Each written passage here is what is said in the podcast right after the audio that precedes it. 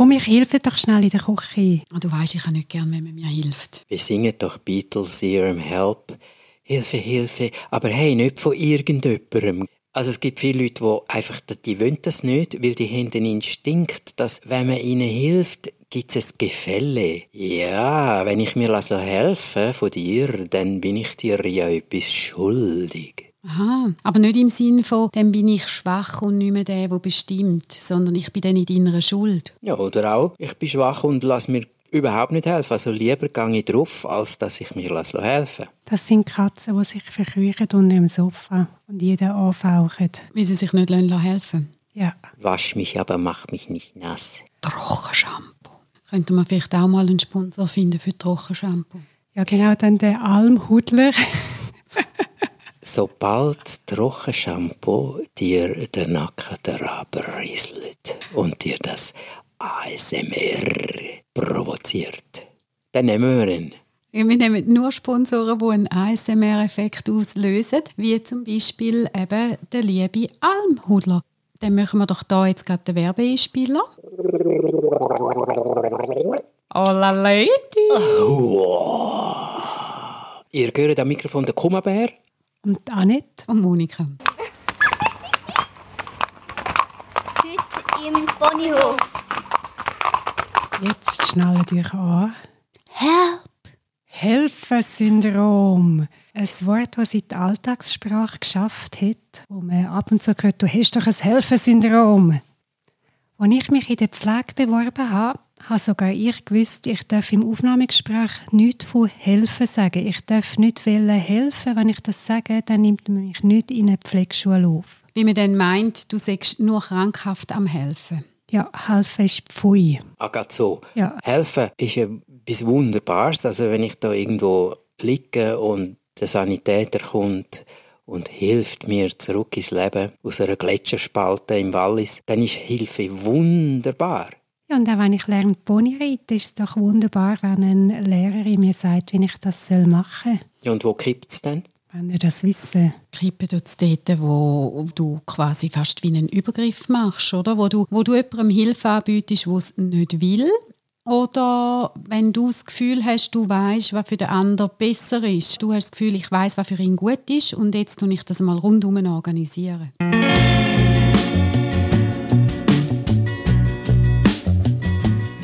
Pfadi mit 17 haben wir sehr, sehr lange am Feuer darüber diskutiert, wann ist Helfen gut und wann schlecht. Wann hilfe ich nur, weil es äh, eine Regel ist. In der Pfadi soll man anderen helfen. Wann hilfe ich nur, weil ich mich dann gut fühle, weil ich ein gutes Pfadisli bin dann. Und wann ist Hilfe gut? Wir sind uns überhaupt nicht einig geworden. Nicht einig? Mm -mm. In der Pfadi hast du die Regel, dass miteinander musst helfen Jetzt wird das Feuer gemacht, dann suchen alle Holz und dann wird das zusammengetragen. Mhm. Und das ist eine Regel. Und das ist, weißt du, gesunde Hilfe. Oder wie haben ihr das bezeichnet? Eben dort sind wir gell, Teenager, 17, da kann man sich nicht einigen. Weil jedes Helfen gibt ja auch ein gutes Gefühl dann in einem. Und wir sind dort abgestürzt. Darf ich es machen, wenn ich dann ein gutes Gefühl habe? Mache ich es dann nicht nur wegen dem guten Gefühl? Also ein Suchtpotenzial kann dich das auslösen. Wenn du nur hilfst, damit du das gute Gefühl hast, dann ist es dann vielleicht auch mehr Eigennutz als wirklich Hilfe. Und der knüpft es an das an. Es hat in den 70er Jahren das Buch gegeben, «Die hilflosen Helfer» von einem Psychoanalytiker Wolfgang Schmidbauer, für die, die den kennen. Und er schreibt was, der Herr Schmidbauer? Er beschreibt, dass es Leute gibt, die sich selber so wenig erleben, dass sie helfen müssen, dass es sie gibt. Das ist ein komisch zum Aufnehmen und zum Erklären. Wenn ich helfe, bekomme ich ein Feedback und in dem Feedback gibt es mich. Wenn es mich sonst nicht gibt, muss ich immer mir helfen, dass immer mehr Feedback kommt, von wie gut ich bin und wie hilfreich. Und es gibt mich nur in dem. Sobald das nicht da ist, bin ich nie mit mir. Und die Person hat quasi gelernt, nur wenn ich etwas dafür tue, wenn ich etwas gebe, wenn ich hilfe, dann komme ich Feedback rüber. Ich komme nicht einfach Feedback rüber, weil ich jetzt da sitze und ein bisschen vor mich hingrinse. Auch wenn es das gäbe, können es die Personen nicht aufnehmen. Darum ist es dann ein Helfen-Syndrom. Syndrom ist immer eine Pathologie, also eine Krankheit und setzt sich aus verschiedenen Krankheitszeichen zusammen.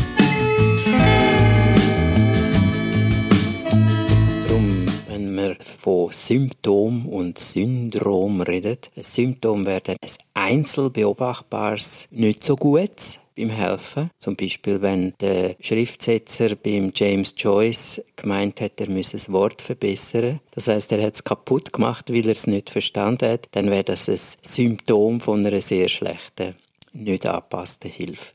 Und Syndrom ist dann ein Zusammenfliessen, Zusammenfallen von verschiedenen Symptomen, wo aber alle ein bisschen zusammenpassen zu einem Bild. So ist das Wort Helfersyndrom entstanden. Und so ist das Helfen in Verruf gekommen. Hat denn Mutter Teresa hat die ein Helfersyndrom gehabt? Wie hat die das gemacht? Weil ihr das gute Gefühl so gut tun hat, weil sie allen helfen können Das wissen wir nicht. Es ist beides möglich. Es ist möglich, dass sie es gemacht hat, weil nur so gibt sie es als Mutter Teresa. Und es ist möglich, dass sie es gemacht hat aus Berufung, dass das ihre Aufgabe auf dieser Welt war, ein platt wie ein Schreiner, der schreinert.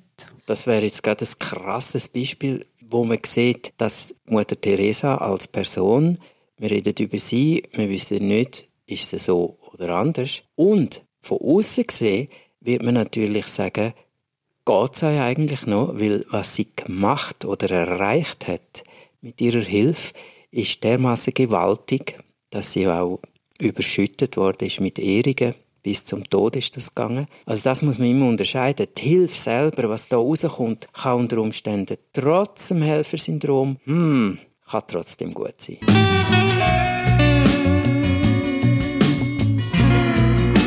Und dann gibt es doch den Psychiater, Mhm. Der, der, Psychiater, der seinen altruistischen Patienten sagt, er, wenn jeder sich selber schaut, dann ist jedem geholfen. So schlau. Aha, aha. Also so quasi bist einfach egoistisch und da hörst du dann Gegenstimmen, die sagen, geht's eigentlich noch? Das ist eine völlig egoistische Haltung und wenn das jeder macht, dann kommt man gar nie her. Aber wenn du es konsequent durchdenkst, wenn es wirklich jeder, jeder, jeder macht und jeder schaut, dass es ihm gut geht und dass er wohl ist. Und dass man das nicht verwechselt mit dem kaltschneuzigen, wie man so schön sagt, Egoismus. Das ist dann natürlich nicht gemeint. Gerade jetzt auch aus der Praxis geredet, was für die einen ein super Tipp ist, ist für die anderen völlig quer, was nicht machen und bei den Notfall sieht man in der Flugi ist die Instruktion an die Mütter, nimmt zuerst als Erwachsene Zustoffmaske, wenn sie kommt, und gibt sie dann dem Kind. Weil wenn sie zuerst dem Kind gibst, hast du vielleicht keine Zeit mehr und dann kannst du dem Kind auch nicht mehr helfen.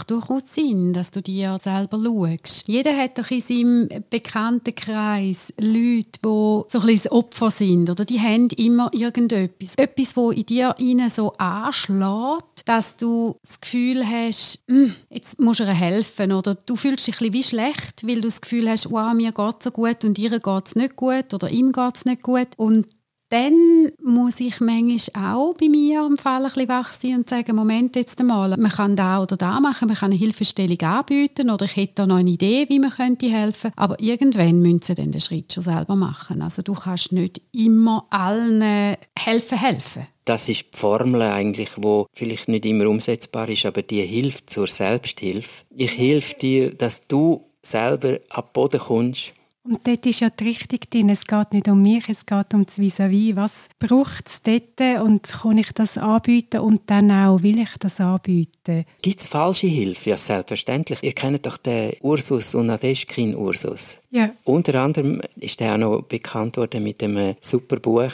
wo heißt Kunst aufräumen. Mhm, mega cool. Ja. Und er nimmt das Bild, ein wirkliches Gemälde von einem Van Gogh und dann tut er einfach sämtliche Details, die es gibt, schön rumen dass das Puff in dem Bild nachher eine Ordnung ist. Ja, und wenn du so jemanden im Nacken hast, der dir so will helfen, dann musst du rennen. Mhm, wenn er deine ganze Ordnung auf den Kopf stellt, wenn du aus einem Helfersyndrom deinem Partner das Büro so aufräumen dass es für dich total stimmt und findest, jetzt habe ich dir ja nur etwas Gutes gemacht und du müsstest applaudieren und er findet, äh, mach das nie, nie, nie mehr. Ja. Und das ist ein super Beispiel, weil wenn ich das mache, ich kann das sagen, alle, die mich kennen, lachen, ich will nie jemandem das Büro aufräumen. Also wenn ich jemandem das Büro aufräume, geht es ja um meine Ordnung, nicht um die Ordnung von dem, der dort arbeitet. Und immer wenn es um mich geht, ist es nicht wirklich ein Helfen, sondern ein, ein Zwang. Oder? Ich mache etwas für mich, nicht für dich. Ich verkaufe es dann. Von, schau mal, wie schön ich es für dich gemacht habe. Wenn ich äh, bei mir schauen gehe, habe ich es für mich gemacht. Man tut dem anderen Gewalt an mit der Art Hilfe. Also Helfersyndrom ist immer, immer negativ. Und das Helfen ist rehabilitiert worden, auch in Deutschland. Dort haben sie einen Fragebogen gemacht mit dem Titel Helferwille. Man hat gesagt, äh, jemand, der ein Helfersyndrom hat, hat ja einen Helferwille. Und man hat das untersucht und dann hat man das sehr unerwünschte Resultat gehabt, dass bei Pflegefachleuten, die den Helferwille angekreuzt haben, das sind die, die weniger Burnout hatten. Und sie haben weniger Burnout, weil sie einen Helferwille haben? das geht miteinander. Was dann zuerst ist, weiß man nicht wirklich. Aber auf jeden Fall wäre ja die Idee gewesen, die, die sich äh, verausgaben im Helfen, weil es ja nie genug ist und sie immer mehr Bestätigung brauchen, dass die dann in eine Erschöpfung kommen. Wo Erschöpfungszustand? Ja. Und dann hat man angefangen zu was ist denn bei denen anders als bei dem Helfensyndrom. Und siehe da, es gibt Leute, die gerne helfen, die im Helfen selber einen Lohn haben. Die müssen nicht endlos helfen und wenn sie helfen, ist es schön. Das sind die Leute, die ich auch gerne habe bei mir im Geschäft. Das sind die, die Freude haben, eine hohe Dienstleistungsbereitschaft haben, wo gern sagen, ich hole dir einen Kaffee, ich mache dir da, wo ein wach sind und wo am anderen etwas zu gut tun. Das ist aber natürlich äh, weit weg von dem Gedanken von einem Helfersyndrom, dass du dann jemandem den Kaffee reinleerst, auch wenn er jetzt gar keinen will oder gar keinen trinkt. Und in dem Gesund ist eben eine grosse Freude und eben eine Befriedigung im Moment und das wird unterschätzt. Wenn ich gerne helfe und mir wird die Zeit beschnitten, durch Vorgaben, dann wird die Arbeit leer. Mhm. Du tust gerne den Leuten etwas zu gut, ja. oder?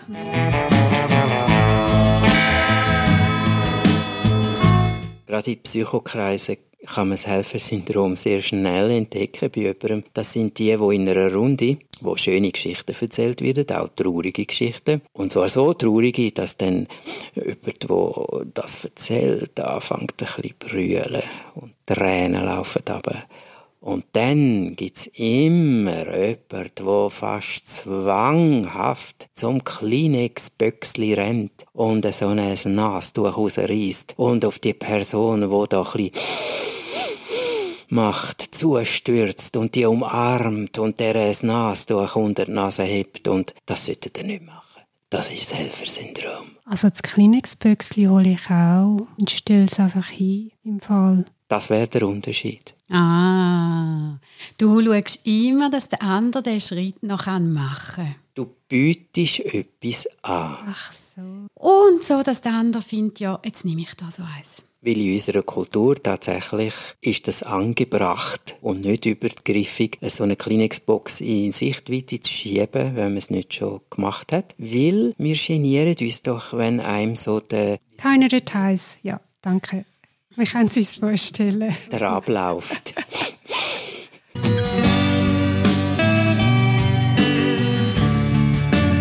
Das ist ja dann wieder fast ein bisschen Egoismus. Dir tut es weh und du haltest es nicht aus. Du haltest jetzt nicht aus, dass der andere so traurig ist. Also hast du das Gefühl, oh, ich stürze mich in Handlung und jetzt tue ich für den anderen etwas, dabei machst du es nur, weil du die Situation nicht kannst aushalten kannst. Das ist Helfersyndrom. Und ich gebe das Kleenex-Böckli, weil ich eine Ahnung habe, dass es der anderen Person nicht recht ist, wenn ihr nicht nur Tränen runterlaufen und ich nicht möchte, dass sie sich mit dem beschäftigen muss, so quasi im Fall da hätte es, wenn du willst, haben. Ihr kennt ja sicher die Witze, die es gibt mit den Nanocomputern, wo dann äh, der Nerd hat dann so einen super kleinen Computer entwickelt, wo knapp noch von Augen sichtbar ist, gleicht eigentlich in einem Moskito so winzig, ist genial, ist etwa 4000 Stunden Arbeit drin. Und dann holt er seinen Abteilungsleiter, den Chef, der ein bisschen minder bemittelt ist, dummerweise, und sagt, Chef, ich darf etwas vorstellen, großartig. Und der Chef sagt, ja, Moment schnell, da ist noch ein Muck gsi. Ja, Hilf, Hilfe ist nicht immer Hilfe. Also hätten wir jetzt das zusammengefasst, was das Helfersyndrom ist. Und was haben wir für eine Meinung? Ist das Helfersyndrom per se nicht gut? Nie. Ist krank.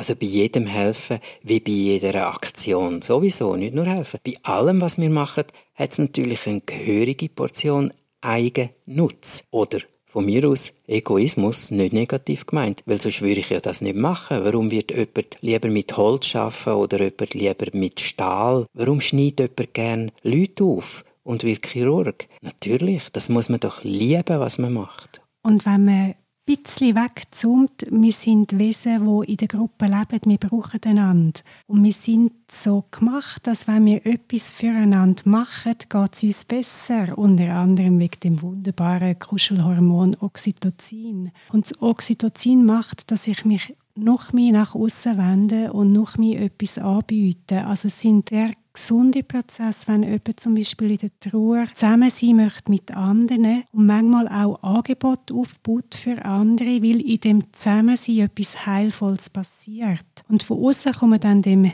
helfen, sagen, im Erleben gehört jetzt weg zum zu unserer Art, dass wir aufeinander angewiesen sind. Und es ist auch etwas Schönes, wenn du als Team zum Beispiel gemeinsam etwas erreichst. Wenn du auf eine Arbeit hinschaffst oder auf eine Ausstellung oder was auch immer und alle ihren Teil beitragen und der Tag ist dann da und du sagst, wow, hey, das haben wir zusammen gemacht, das ist mega schön. Ist vielleicht schöner, als wenn du alles allein organisiert hättest.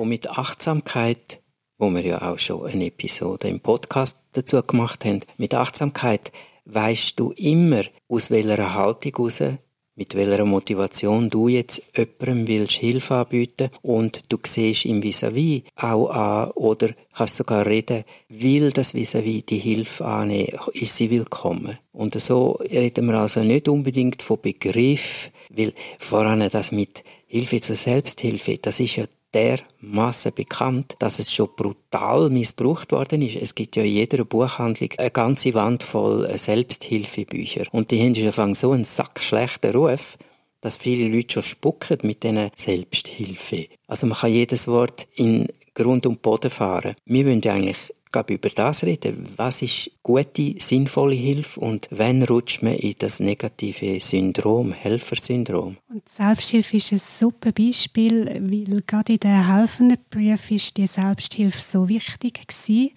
Und dort wird die Haltungsfrage so deutlich. Wenn man dann die sogenannten Empfänger und Empfängerinnen befragt, es ist dann eine Selbsthilfe, wenn die Person, die es anbietet, zuerst in eine Beziehung geht. Wenn ich tatsächlich interessiert bin am vis à und dann etwas anbiete, dann ist es Hilfe zur Selbsthilfe. Wenn ich Hilfe zur Selbsthilfe anbiete in der Haltung von, dann habe ich mit dir nichts zu tun, ich schiebe dir da ein Kuvert mit Geld und lass mich in Ruhe, dann ist es vielleicht willkommen, vielleicht eine gute Hilfe, aber es ist nicht Hilfe zur Selbsthilfe. Und wenn du jetzt zum Beispiel so einem kleinen Bübli, wo jetzt gerade so lernt eigentlich laufen und du siehst, wie er eigentlich probiert auf die Beine kommen und dann gibst du ihm schnell so einen Finger, dass er sich daran heben und kann daran aufziehen, dass er einmal dort steht und wenn es ihm dann gelingt, den ersten Schritt machen und dich dann auch wieder loslassen, dann hast du so einen Schritt zur Selbsthilfe gemacht. Und der Raum ist voll Freude.